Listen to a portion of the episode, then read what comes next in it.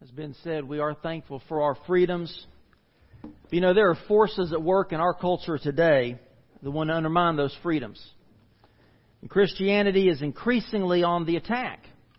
I don't know how many of you saw in the news just this past week where the vice president's wife started teaching at a traditional Christian school in Virginia, where they believe traditional Christian beliefs about how God created humanity, male and female. They hold to a traditional Christian uh, sexual ethic.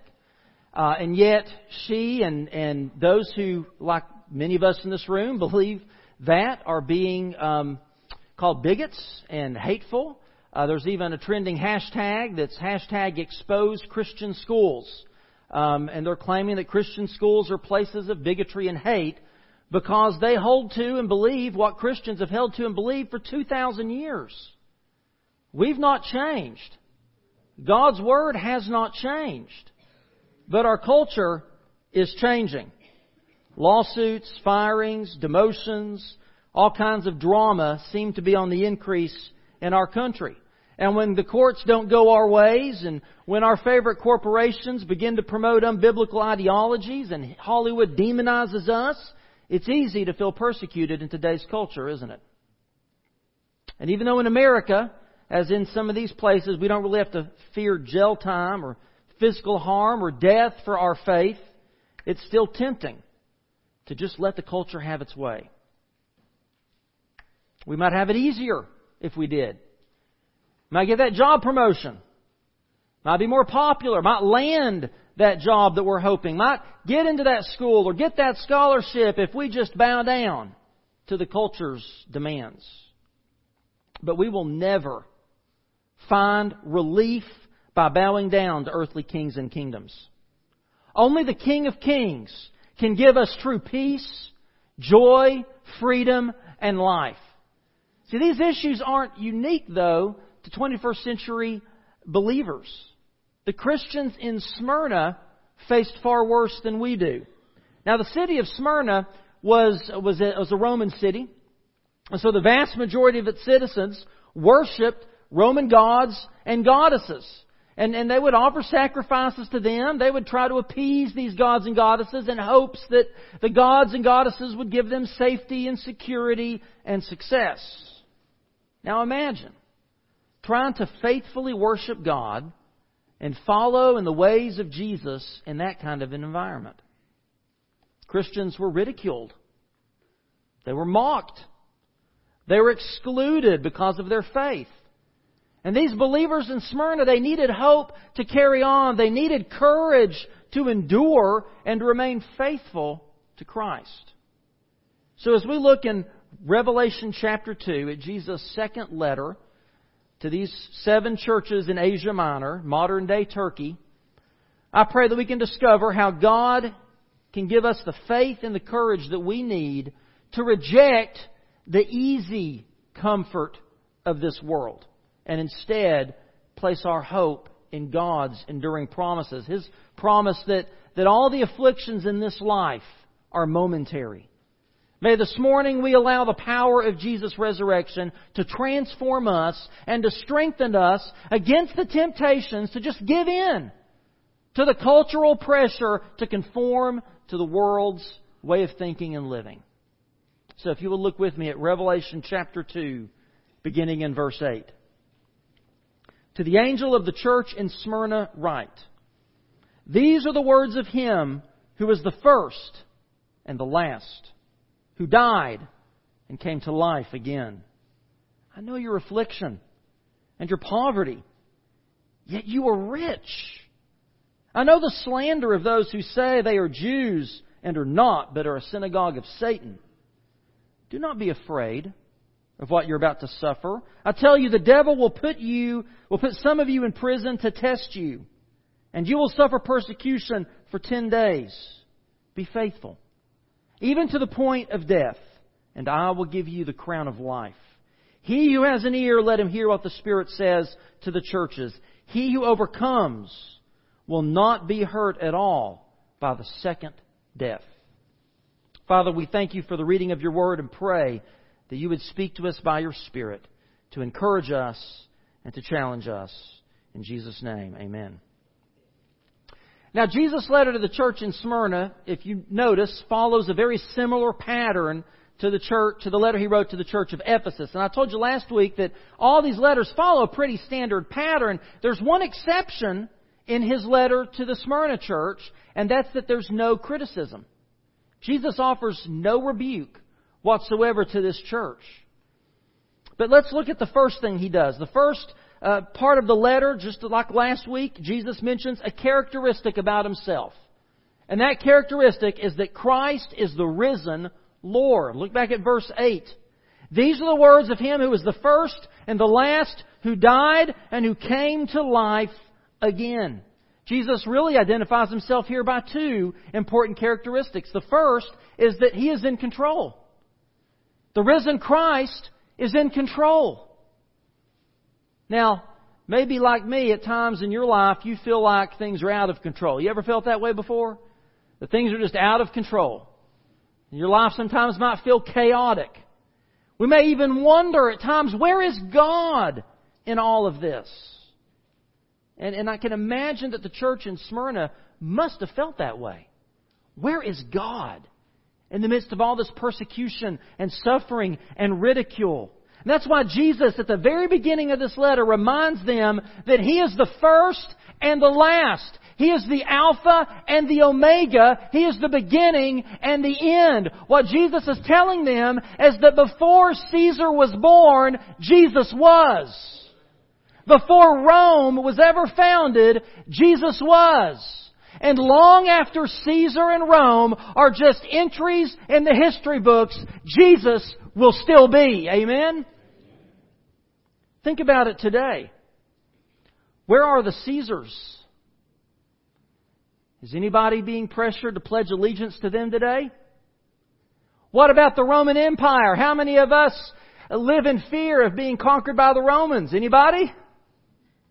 What about their pantheons of gods and goddesses? You know anybody that worships Zeus today? Or Jupiter? Jupiter was the Roman version of Zeus. Anybody you know worships Jupiter? No. Yet how many billions of people have followed and follow today in worship and love and service of Jesus Christ? 2,000 years later, Jesus is on his throne and the Romans are a footnote in history. Jesus is still the first and the last. Jesus is still above all rulers and governments. As the song says, kings and kingdoms will all pass away. But there's something about that name. The name of Jesus. No matter what difficulties we face today, know that they are passing. But Jesus and His kingdom are forever. He is in control. Secondly, Jesus says He has defeated death. He has defeated death. The citizens of Smyrna, you see, they were turning to Rome and to their false gods to give them a resurrection story. Because everybody wants a good resurrection story. You know, rags to riches. You know, uh, good things coming from tragedy. Everybody loves that kind of story. But Jesus said in John chapter 11, He said, I am the resurrection and the life. The one who believes in me will live even though they die, and whoever lives by believing in me will never die. Jesus wants these believers to look to Him and His resurrection as the only real story of restoration and renewal. Jesus always offers us a better story than the world offers. The world is constantly trying to offer us resurrection stories. Just think of all the promises from politicians that if we just vote for them, we'll have more money, better health care, safer neighborhoods, and on and on. They tell us that they are the solution to our problems. They are our hope for a brighter tomorrow. Think of all the advertisements that we see and hear every day making the same promises. Better health, better looks, flatter bellies, more money, greater home or financial security. We'll be more popular and we'll feel younger and be happier if we just give them our money. But these are cheap imitation knockoffs of the real hope we have for a better tomorrow. The only resurrection story is found in Christ. His resurrection releases us from death and, and, and, assures us that someday Jesus will restore all things. He is going to make all things new. He's going to make everything that's wrong right again. Jesus is the only resurrection story we need. The same is true for churches. We've been talking about churches in need of revitalization, and there are churches, thousands upon thousands of churches in this country that are in desperate need of a resurrection story, of renewal and, and, and restoration. And it doesn't come by, by adapting our beliefs or our methods to the world. It comes when we put our hope and trust and faith in Jesus Christ. And that's what we as a church must do. This is what sustained the Smyrna church so far. And they needed to hear this word of affirmation from their risen Lord. And so after Jesus gives this characteristic of himself, he turns and he gives a compliment to them. He tells them that they are rich in faith. In verse 9, he says, I know your affliction and your poverty, yet you are rich. Just as Jesus knew the good deeds and perseverance and the doctrinal integrity of the Ephesian church. We talked about that last week. He said, I know your good deeds. Here, he says, I know what you've endured. I know the slander.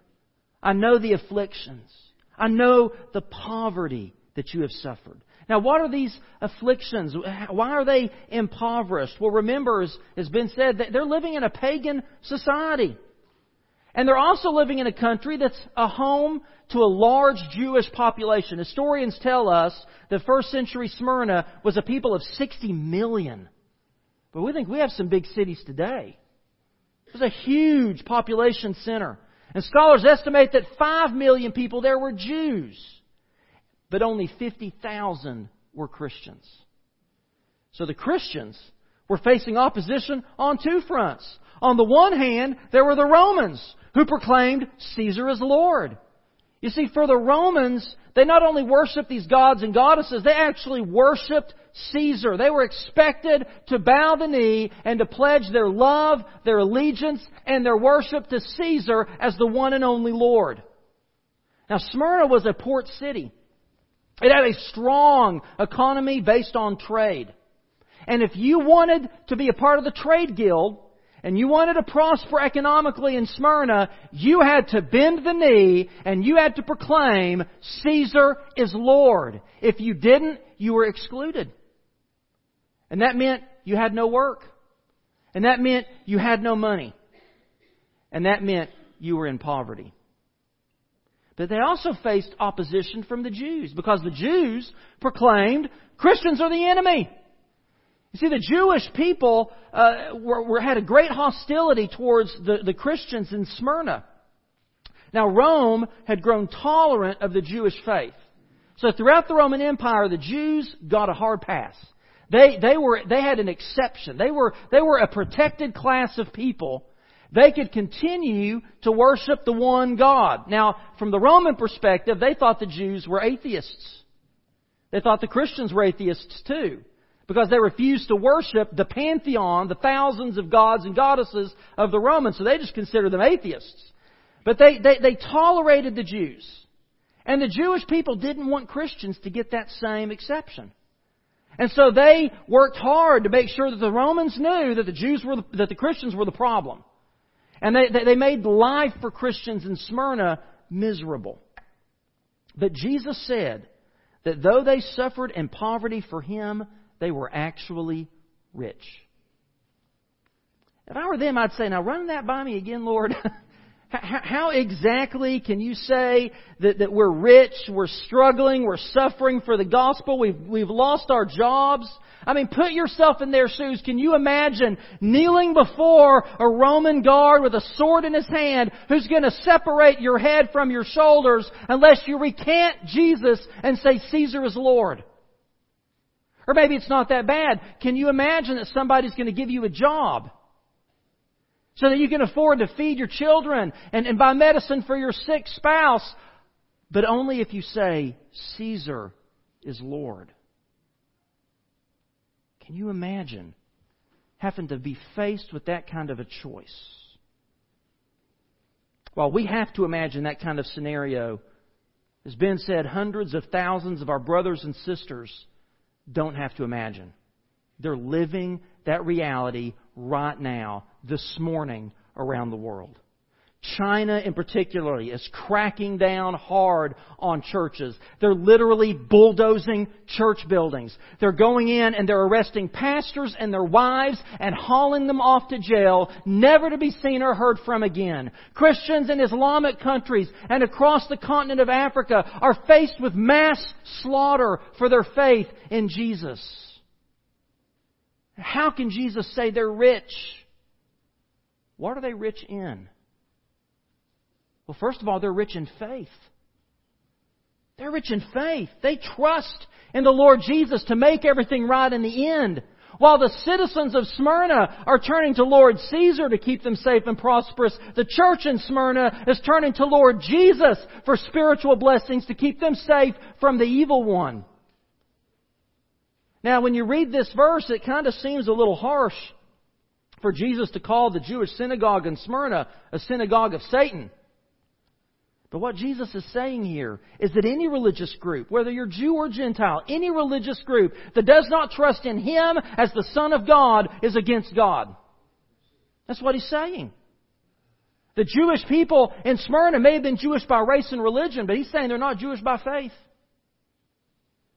Whereas the believers in Smyrna that they resolved to turn away from the temptations of anti-gospel stories from their culture. Rather, they fixed their eyes on the risen Christ, on the true gospel story of resurrection. They were rich in faith. Secondly, because they were rich in faith, they were rich in Christ. I love what Paul says in 2 Corinthians 8 9. He says, For you know the grace of our Lord Jesus Christ, that though he was rich, yet for your sake he became poor so that you, through his poverty, might become rich. See, through Jesus Christ, all the riches of heaven are ours. The mysteries of the grace of God. His mercies that are new every morning. The power, wisdom, and knowledge of His Holy Spirit within us forgiveness of our sins, abundant life now, eternal life later, the peace that passes all understanding, a spiritual family and the church that we can lean on, and a heavenly home and a crown of life that awaits us. We are rich in Christ Jesus. These are riches that are far beyond anything the world has to offer. What Caesar offers will pass away. Rust will destroy or thieves will steal. But what King Jesus offers us will last forever. We need to keep this in mind when we face our own sufferings in this life.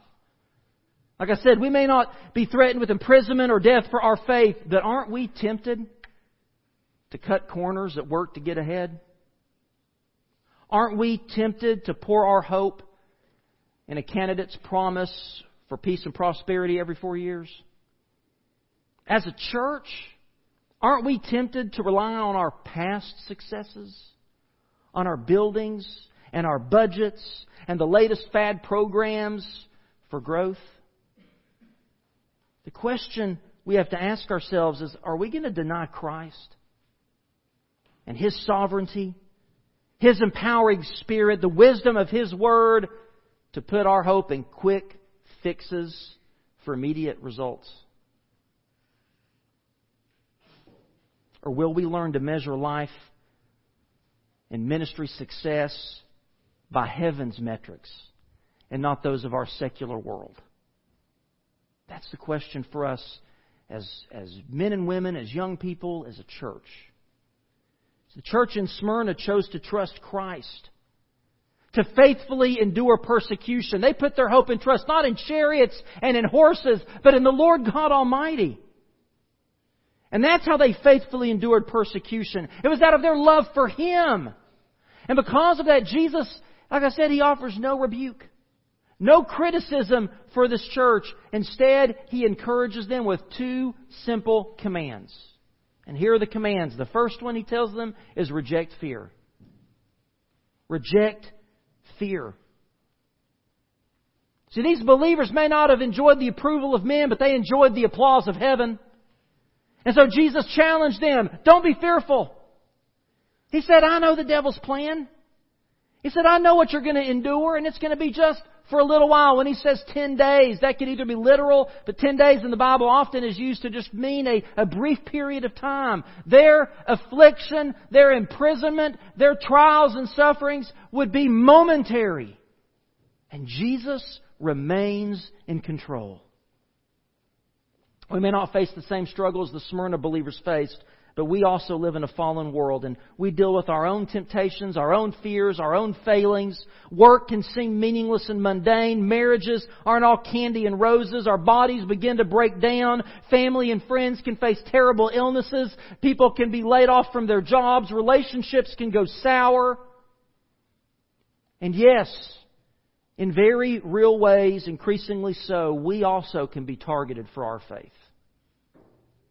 No matter what it is, all of us, every one of us in this room, anyone who's listening to this message right now, we all suffer the effects of living in a broken world. And Jesus never once promises us freedom from that suffering. He never promises freedom from persecution.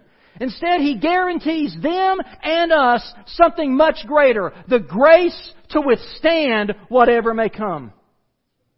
And we can face it without fear.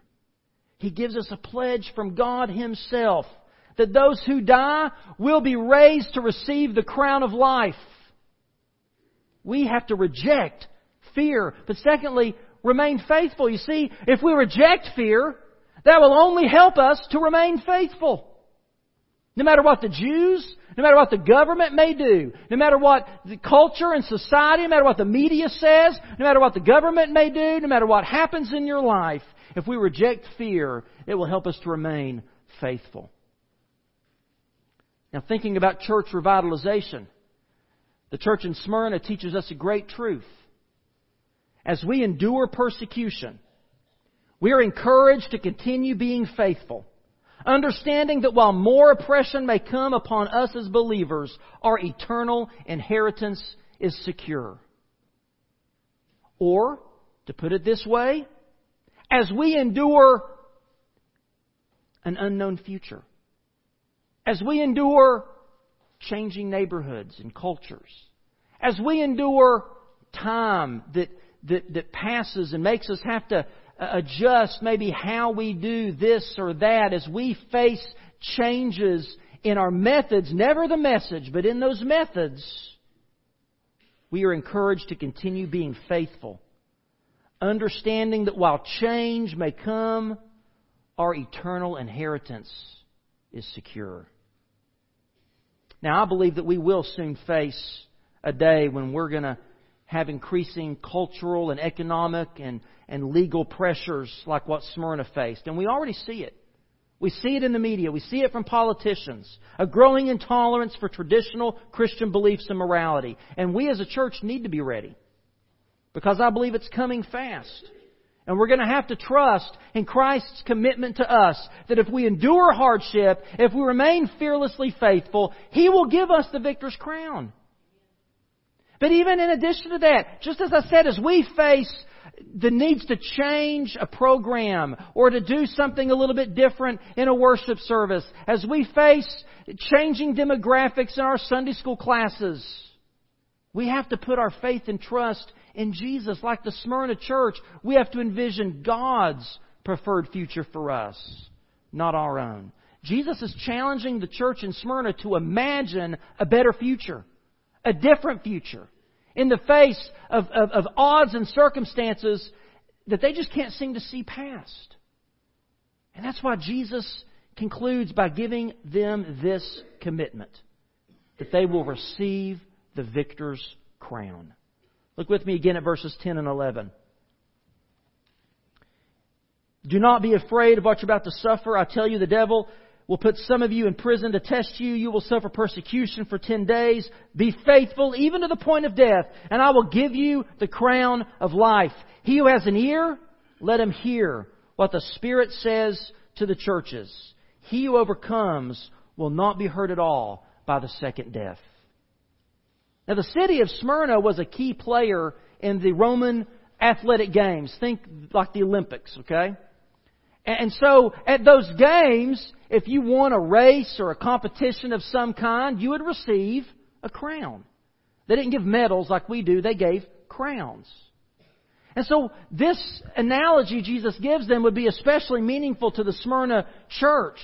Just as the winner of a race receives the victor's crown, Christ promises a similar crown to them. Only it's not a crown of laurel leaves that are going to wilt and fade away. It's the crown of life that will last forever. We see James express, express this same hope in James 1.12 where he said, Blessed is the one who perseveres under trial, because having stood the test, that person will receive the crown of life that the Lord has promised to those who love him. The Smyrna church needed to look to Him, whose resurrection would give them resurrection. Yes, they were facing difficult times, but these difficulties were not impossible to endure. Through Christ, even though they were poor, they would be made rich, and even though they would die in Christ, they would be made alive once again. And when we trust in Jesus, He who Himself overcame injustice and persecution and imprisonment and poverty and death itself, we will be able to overcome them as well through Him. As the author of Hebrews says in Hebrews chapter 12, verses 1 through 3.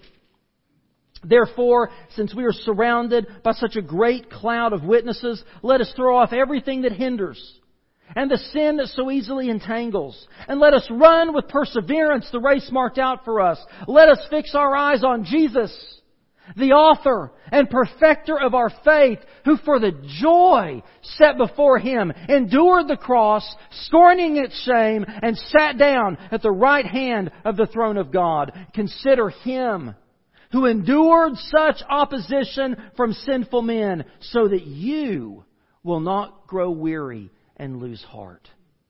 We can endure even with joy because Jesus did.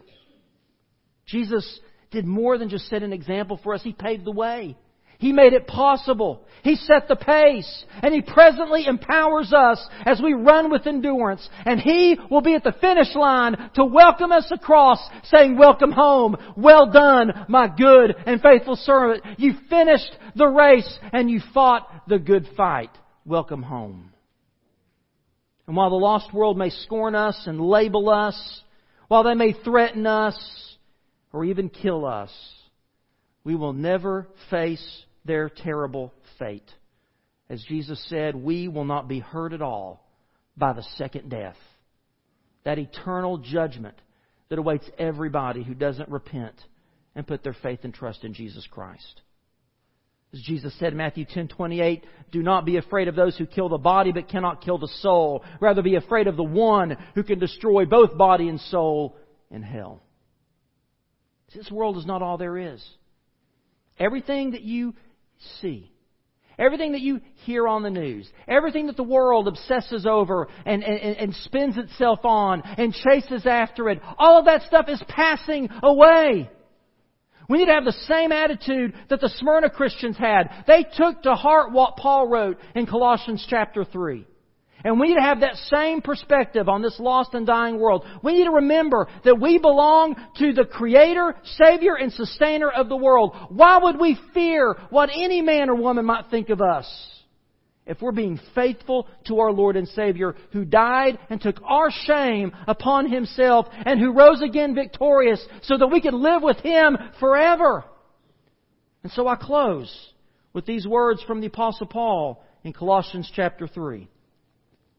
Since then you have been raised with Christ. You have been raised with Christ, he says. Set your hearts on things above where Christ is seated at the right hand of God, set your mind on things above, not on earthly things, for you died.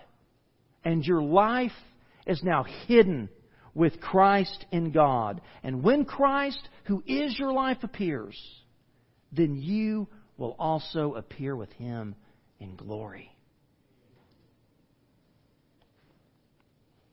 Is Christ your life? Have you been raised with Him? The only way to experience His gift of grace, the only way to have abundant life now and for eternity, is to die to your sins. To be buried, to be hidden with Christ in God. To let Him transform you into a new creation. Have you ever experienced that? If not, here in just a moment, you can come this morning and receive that crown of life. You don't have to suffer the second death. You can have life full and abundant right now and for all of eternity. Maybe this morning you need to come and experience that. Give your life to Jesus Christ. But if you're already a Christian, I want to ask you to consider this. Are you ready to endure persecution for the cause of Christ? Are you fearful? Or are you being faithful? What is it that you find yourself clinging to for security and comfort and success? What could Satan use to convince you to compromise your convictions? Maybe your job, your popularity, your social media reputation, whatever it is. I invite you to come to the altar this morning and lay it down at the feet of Jesus. Become poor in the things of this world so that you can be rich in Christ. Whatever God is laying on your heart this morning, I pray you'd come. Would you stand and pray with me? Father, thank you for your love for us that passes all understanding. You're never stopping, never giving up, always and forever love. And Father, I pray this morning if anybody doesn't know that love, they would come and experience your grace, to receive that crown of life, to know the, the, the peace and the joy that is ours in Jesus Christ. Maybe there's people here today, Lord, you're leading to not with this church family to help us to be on mission for you, carrying that good news to a lost and dying world, standing firm together against the cultural pressures. Father, whatever is going on in people's lives today. And I know there are people in this room that are facing other struggles illness, struggles at home with their children or their spouse, financial difficulties. Father, help them to put their faith and trust in the one who became poor that they might become rich, who was wounded and broken that they might know your healing and wholeness. I pray your peace for each of them today as well. In Jesus' name we pray. Amen.